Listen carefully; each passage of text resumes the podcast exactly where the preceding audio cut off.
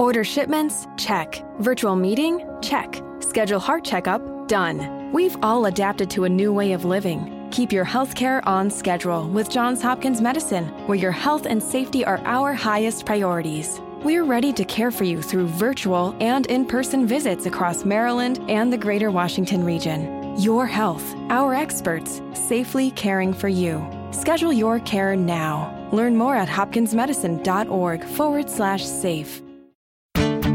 Listeners may remember less than you think they do.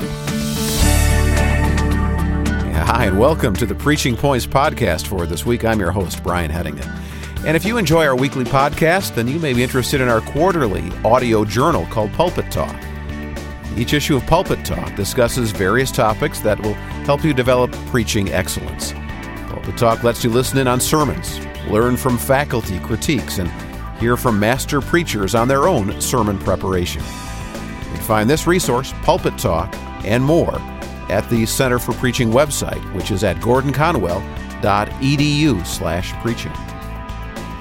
And now this week we join doctors Scott Gibson and Haddon Robinson as they discuss how much, or actually how little, our listeners may be remembering.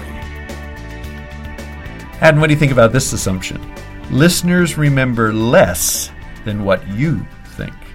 Well, that's a good assumption because our tendency is to assume that they remember a lot of it. If you uh, preach your sermon you got a good marriage, it's strong, in the afternoon ask your wife what the major assertions were. What are the major points?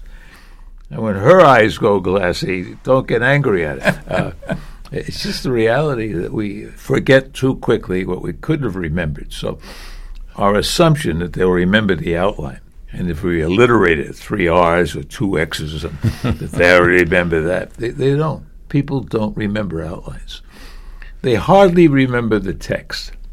That's why we insist that every sermon is the embodiment of a single generative idea.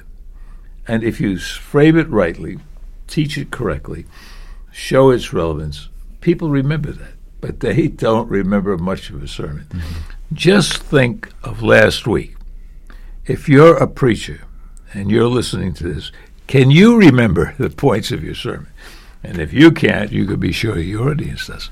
And when you spend all those hours preparing the sermon, you have perhaps an expectation that, of course, people are going to appreciate that and going to remember everything you say, hanging on every word. But that's just not the reality. People do remember less than what you think. Sometimes I listen to sermons that are excellent sermons. They speak to my condition, they are well crafted, they do the good things homileticians are supposed to do. But I can go back to that sermon in my mind a day later, and what I remember is a generality, mm. maybe an illustration. I'm sure the preacher would have liked it if I could remember the whole flow of the sermon. Every now and then, I hear a sermon and I remember it. But I usually remember it because it is crafted like a story, like a narrative. And if I can remember the flow of the narrative, I can remember the flow of the sermon. But nobody remembers points. They just don't. Roman numerals do not change people's lives, and they don't listen for them. And if they get them, they write them down in their notebook, never to look at them again. So I wish they would listen to everything I had to say. I am convinced of this, Scott. If you could change the illustrations in your sermon, you could preach the same sermon once a month for 10 years and people wouldn't even know you've done it. you believe that, huh? Yeah. yeah. People remember illustrations. Yeah. Oh, I remember I heard you preach 13 years ago. Oh, yeah? What did I preach? Oh, you talking about that snake in that. well, I did talk about the snake.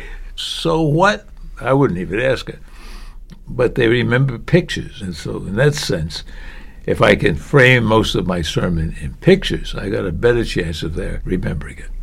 And so the idea, as you're talking about the generative idea, that one single clear idea, it's important then how that is framed, how that is imaged, how that is stated, so that people will remember it. Yeah, we say to our students, you know, try to frame it in a clear and vivid sort of way, and it always sounds like a slogan, But you know that people don't remember vagueness and abstractions. They remember something that's concrete.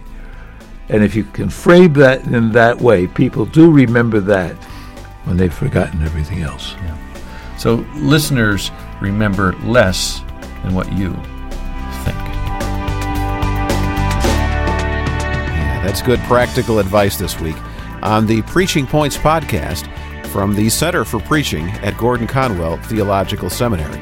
Every week, we try to offer brief reflections on preaching that will point you toward preaching excellence.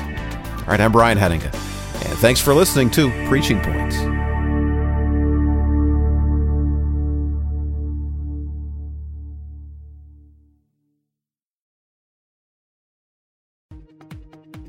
Today on News 4 at 4, one out of four COVID survivors dealing with symptoms months after having the virus. We're working for you, showing you how a local hospital is helping to solve the mystery of COVID long haulers.